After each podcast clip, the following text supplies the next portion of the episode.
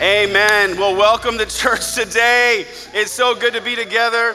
And I want to welcome everyone at Mesa and as well, I want to welcome you at Fountain Hills and at South Mountain. Also, if you're joining us online, uh, this is an exciting day for our church, not only because we have snow and fun and games for the kids, but also because, as you know, in Mesa today, it's our first day in our new building. It's awesome. This is my first time preaching on this stage, so you can tell your great grandkids that you were there for it one day. You can let them know. It's a really great time, and it's a great way to kick off the Christmas season around here. And each week it's going to get a little bit more Christmassy up in here as we build towards the Advent celebration. And the word Advent means coming. This refers to both the birth of Jesus when he first came, as well as his future return in glory as king. And for most Protestant churches, Advent begins the first Sunday after November 30th, that's today, and then it ends in a special service on Christmas Eve.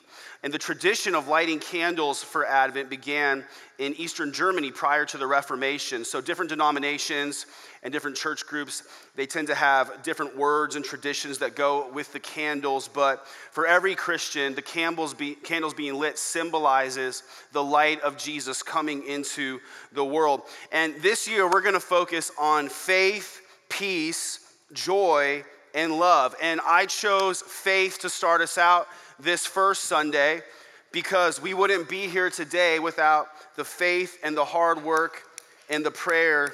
There we go of so many people that brought us to this point today. And what you're gonna see is that each week we're gonna light more of these candles, and that represents us getting closer to the light of Jesus coming into the world.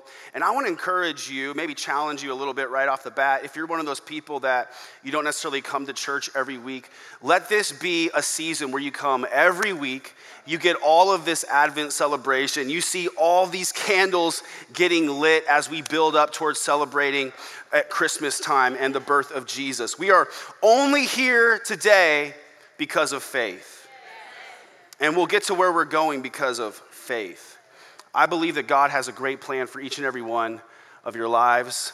And I want to preach a message today titled, Faith Will Get You There. Faith will get you there.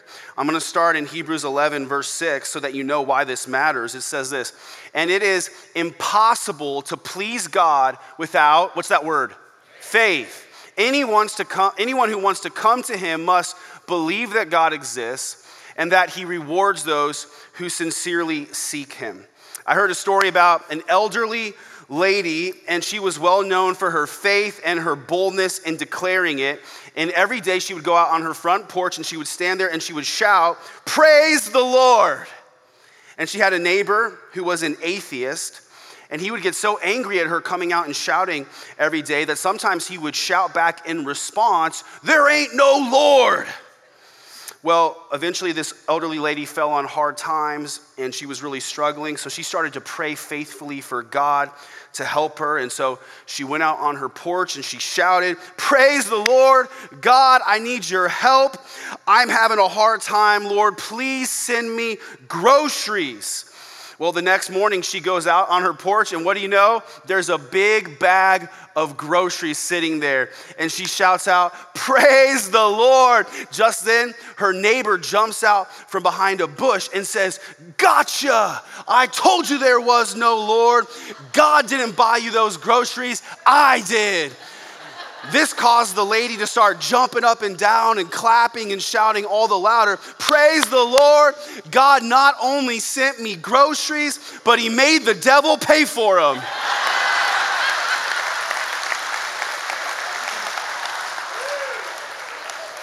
Don't you love when God works it out?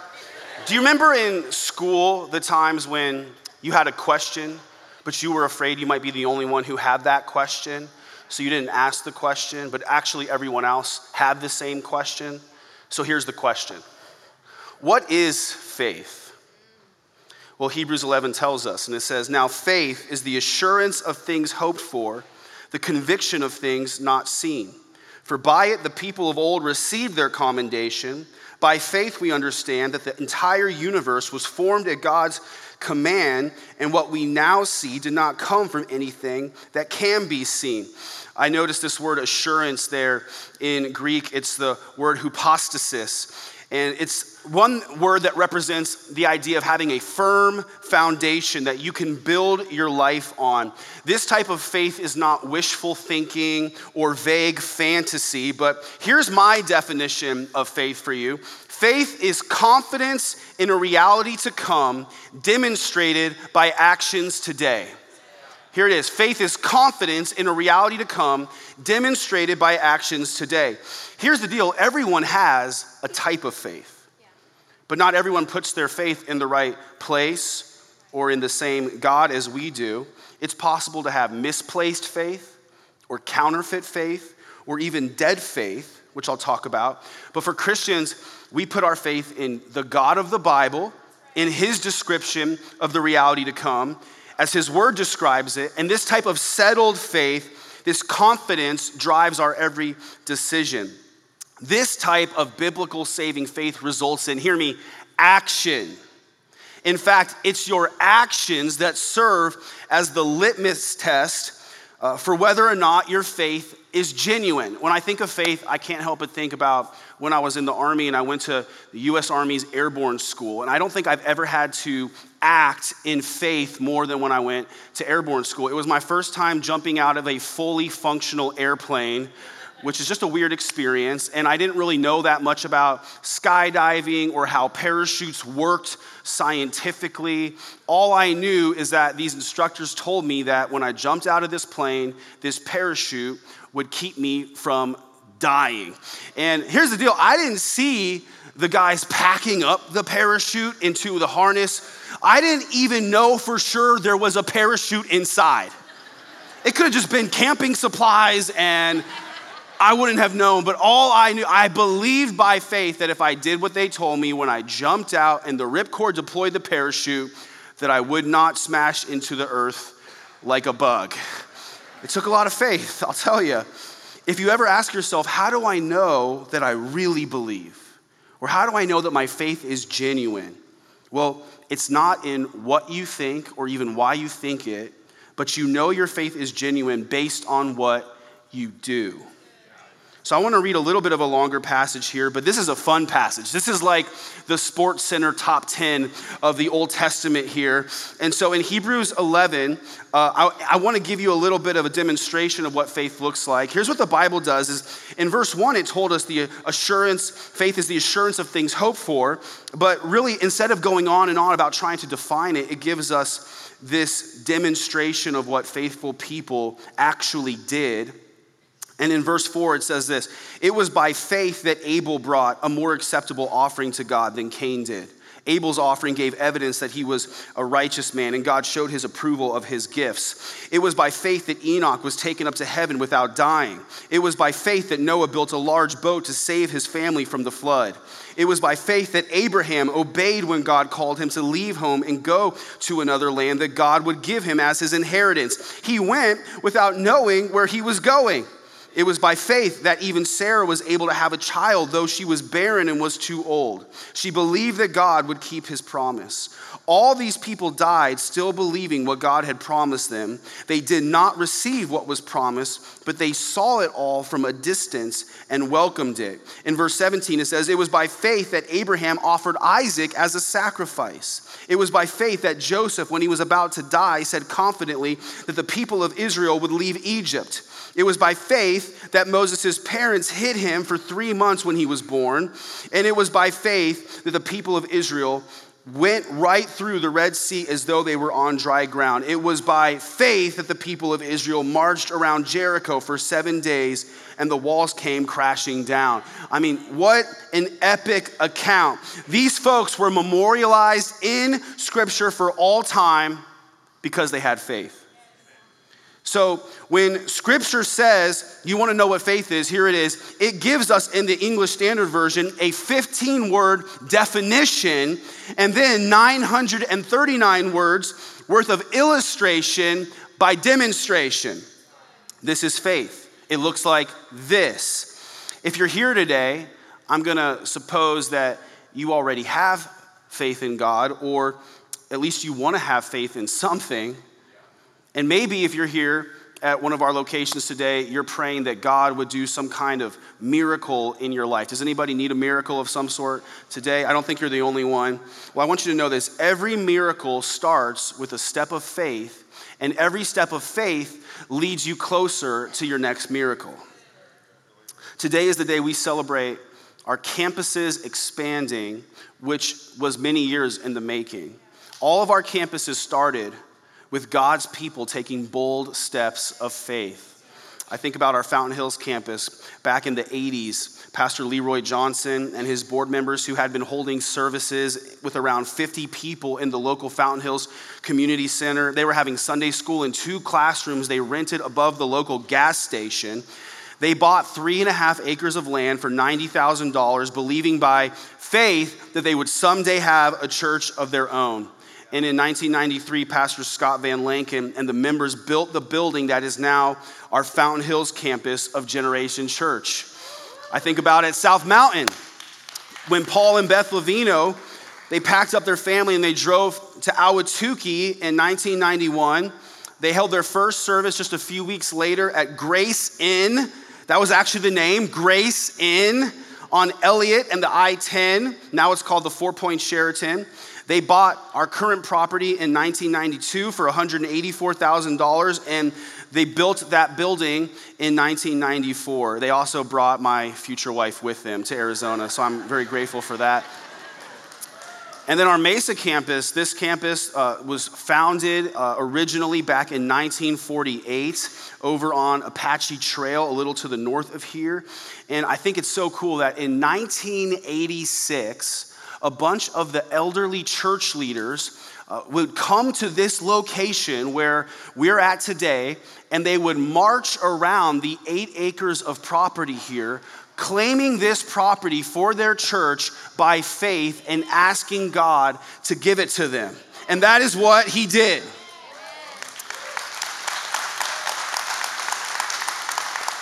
And Eventually, it happened. We didn't get here overnight. Our Mesa campus started out as just a little 2,000 square foot building on the far west side of the campus, and they built and they expanded.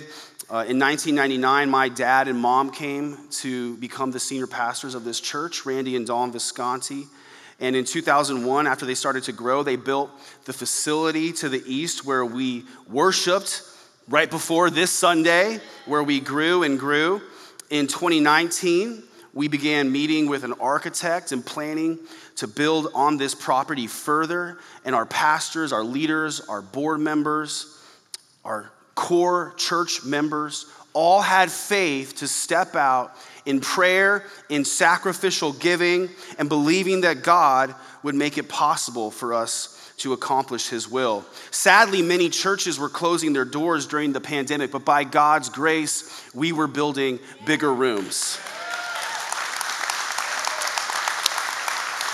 And while I'm talking about it, I want to just say thank you to everybody who gave to make this possible. If you've given at Generation Church to the Lord, you are a part of bringing us to this point today. I want to thank you who prayed for our church during this season. I want to thank our church staff who worked so, so hard over these last couple of weeks and sacrificed so much to make this possible. And I want to let you know if you're at our Mesa campus, we're just getting started. We're not done with the facility yet. Uh, we weren't going to wait until it was perfect. We wanted to move in as soon as possible and then continue to work out the kinks. So, this isn't going to be our actual grand opening. We're going to have more times of prayer and dedication, and we'll have a grand opening to the community next uh, year. But I just want to make it clear from the beginning that this facility is a gift from God, and this belongs to God. We dedicate this building and all of our facilities to the Lord's glory and we want this to be a place where the Holy Spirit dwells. Our prayer is that this will be a place where Jesus is glorified as King, and that we want this to be a place where the prodigal is drawn home and experiences the love of the Father for himself. And I believe, just like He always has, God has a way of filling up willing vessels who make themselves available by faith. And He has a way of filling up our church when we make room for more people by faith because God loves people and he responds to faith. Amen. Every miracle starts with a step of faith, and every step of faith leads you closer to your next miracle. None of us would be here today if the saints of old and the previous generations hadn't stepped out in faith. And as a church, we're going to keep stepping out in faith. I want to ask you, what step of faith is God calling you to take personally? When you have real faith, you will do what God calls you to do. In Ephesians 2, it says that we're saved by grace through faith, and this is not a result of our own works, so that no man may boast. But of course, there are Christians and churches who do they do good works, and they do it in many ways to virtue signal, just like people in the world do. You know, you'll see your friends posting on social media, like, I just got done volunteering at the soup kitchen. Uh, hashtag, I'm such a good person. No big deal. and they just want to let everybody know that they're righteous, they're good. I don't smoke or drink or chew or go with girls who do. And maybe you grew up around Christians like that. In Isaiah 64, it says, When we display our righteous deeds, they are nothing but filthy rags. When we do good works for the purpose of virtue signaling or trying to prove something or earn something, it's like filthy rags to God. But in Hebrews 11, it's clear that God is pleased with good deeds. So you got to ask, why are some good deeds uh, like dirty used underwear to God? Whereas other good deeds would earn you a commendation from God. What is the difference? Well, the difference between good works that disgust God and good works that delight God is found in the why. The why. It's not about what you do for God, but why you do it. What is the cause? What is your motivation? If you do good to show off, or because you think then God will owe you a certain type of blessing, well, all you've got to show for your good works is filthy rags. But if you do good deeds because you're grateful that God has saved you and changed you, and by faith you can't help but take action, these types of good deeds delight God. Unfortunately, the world is full of Christians who profess faith, but they fail to demonstrate that faith in their works. In James chapter 2, it says this What good is it, my brothers, if someone says he has faith but does not have works? Can that faith save him? If a brother or sister is poorly clothed and lacking in daily food, and one of you says to them, Go in peace, be warm and filled, without giving them the things needed for the body, what good is that? So also, faith by itself, if it does not have works, is dead. If someone, but someone will say, You have faith and I have works well, show me your faith apart from your works, and I will show you my faith by my works. Okay, so I want to point this out. It says, if a brother or sister is poorly clothed and lacking in daily food. And so it's really supposed to communicate to us that scripture here is talking about your brothers and sisters in Christ. Not necessarily everyone in the whole world, although it's good to be charitable towards people in the world, even people you don't know, but it's especially emphasizing our obligation to take care of one another in the church, in the body of Christ, because we're brothers and sisters in Christ. So it could be uh, having to do with food, but it could be any kind of need. If someone comes up to you in the church lobby and they're like, Help me, I'm really struggling, I have a need, I'm hungry, and you say, Well, thoughts and prayers coming your way, I know God will work it out for you. It's like, well, He will work it out. He sent you to work it out. We live in an age, though, of casual Christianity. And we tend to take for granted how much the previous generation of Christians uh, sacrificed and how much faith they had to step out in spreading the gospel of Jesus Christ and building the kingdom. So the reality is this not to be pessimistic, but most American Christians just cruise through life today on autopilot, drafting off the last generation's faith and taking for granted what was sacrificed. We're not going to do that at this church. In fact, I want to remind you about how next week we're going to take up a special I Love My Church offering. And the point of giving this offering is to show God that you're grateful for what He's done in your life at this church and that you are anticipating the good things that He's going to do in your life through this church in the years to come. And I know it's going to be a great opportunity for us all to give because a, lot of us, we weren't here when the facilities were being built that I, I talked about. And uh, maybe you've come since then and you've been blessed at this church, and your kids have been blessed at this church. Uh, and you have big prayers and hopes for how God is going to continue to work in your life through this church. This is a special time to give an offering as we come up on the end of the year in this Christmas season. We give gifts to each other. We should probably give gifts to Jesus as well, since it's his birth that we're celebrating.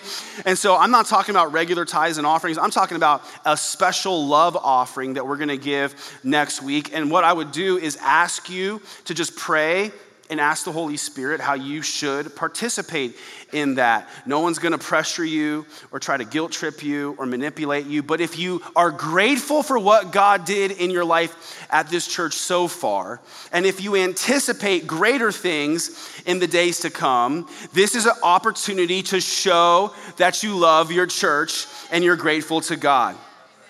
Now, if you're a guest today, what a great day to come to church for the first time.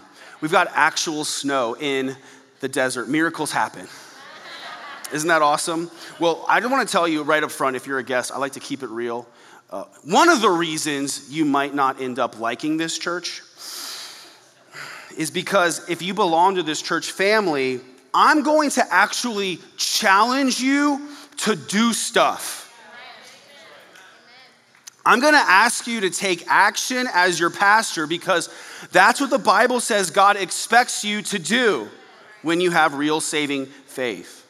Christianity is not a consumer religion, and the church is not a cruise ship here to entertain you and make you comfortable. This church is a battleship sent to fight evil and rescue the lost and train up believers for selfless service. We believe as a church that faith in Jesus is the only way to be forgiven of sins and defeat death and receive eternal life. We have faith that one day every soul will stand before God and face judgment. We have faith that Jesus will one day return, punish evildoers in hell, and create a new heaven and a new earth for those who love him, and we will reign with him for eternity.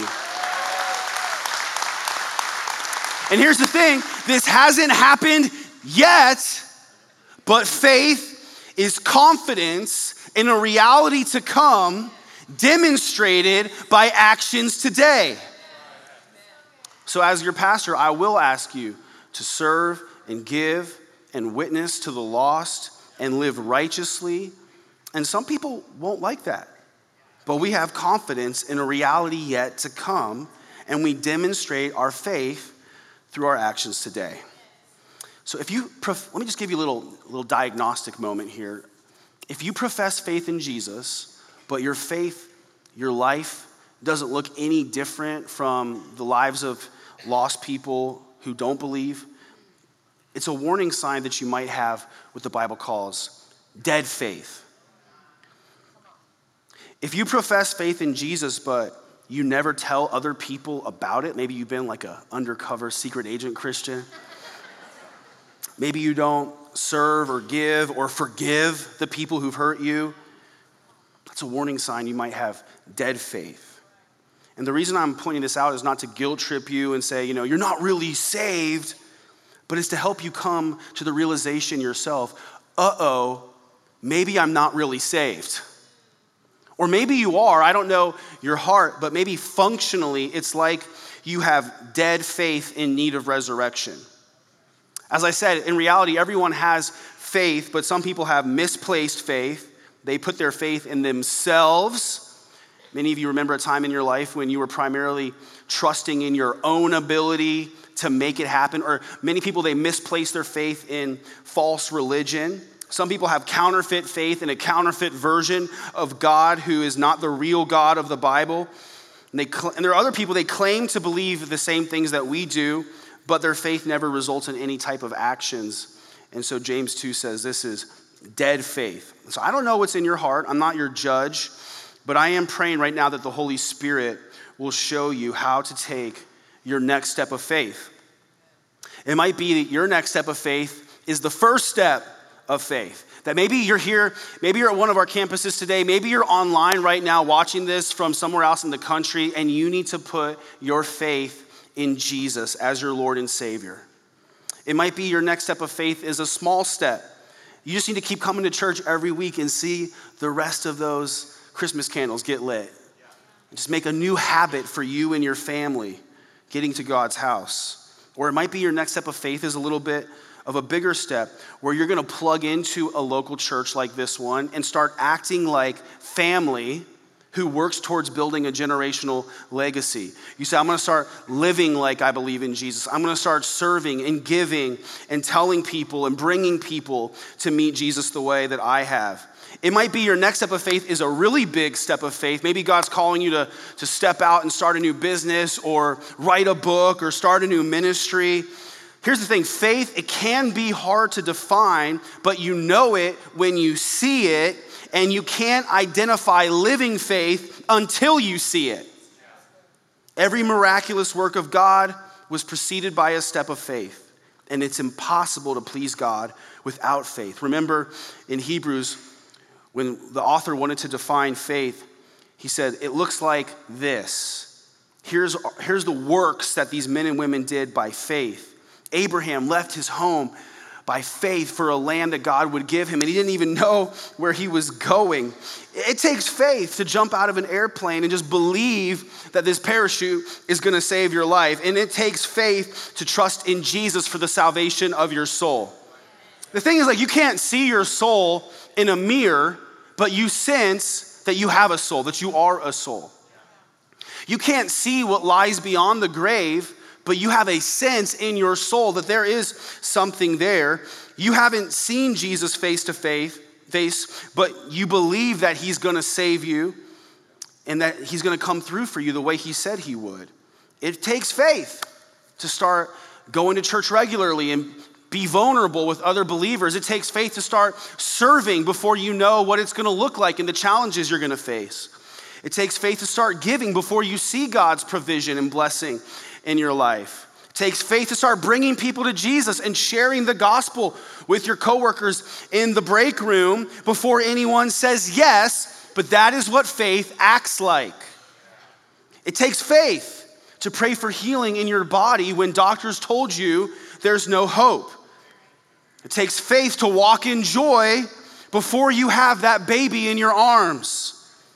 It takes faith to launch out on a new endeavor when you've been told it can't be done. And it takes faith to keep living for Jesus when you're the only person in your family who currently has faith in Jesus. But I believe if you are that person, that the flame of faith will spread through you to your family, and that one day your kids and grandkids will worship Jesus in this building. by faith. This is what faith acts like. I heard about a poem. It says this Doubt sees the obstacles, faith sees a way. Doubt sees the darkest night, faith sees the day. Doubt dreads to take a step, faith soars on high. Doubt questions who believes, faith answers I. I believe the more you step out in faith, the more you'll see miracles like the heroes of faith did in Hebrews 11. And let me just remind you what some of those miracles were. It says this in verse 32 How much more do I need to say? It would take too long to recount the stories of the faith of Gideon, Barak, Samson, Jephthah, David, Samuel, and all the prophets. By faith, these people overthrew kingdoms, ruled with justice, and received what God had promised them. They shut the mouths of lions, quenched the flames of fire, and escaped death by the edge of the sword. Their weakness was turned to strength. They became strong in battle and put whole armies to flight. Women received their loved ones back again from death. Every miracle starts with a step of faith and every step of faith leads you closer to your next miracle. What step of faith is God calling you to take today? Maybe you're one of those people that right now the Holy Spirit is putting it on your heart that you need to open your life up to Jesus. And one of the things at our church we really believe is it's important to give people an opportunity to accept Jesus as your Lord and Savior because you could hear all the inspirational words in the world and all the encouragement, but if you don't have a relationship with Jesus, if your sins haven't been forgiven, then nothing else matters. Amen, church?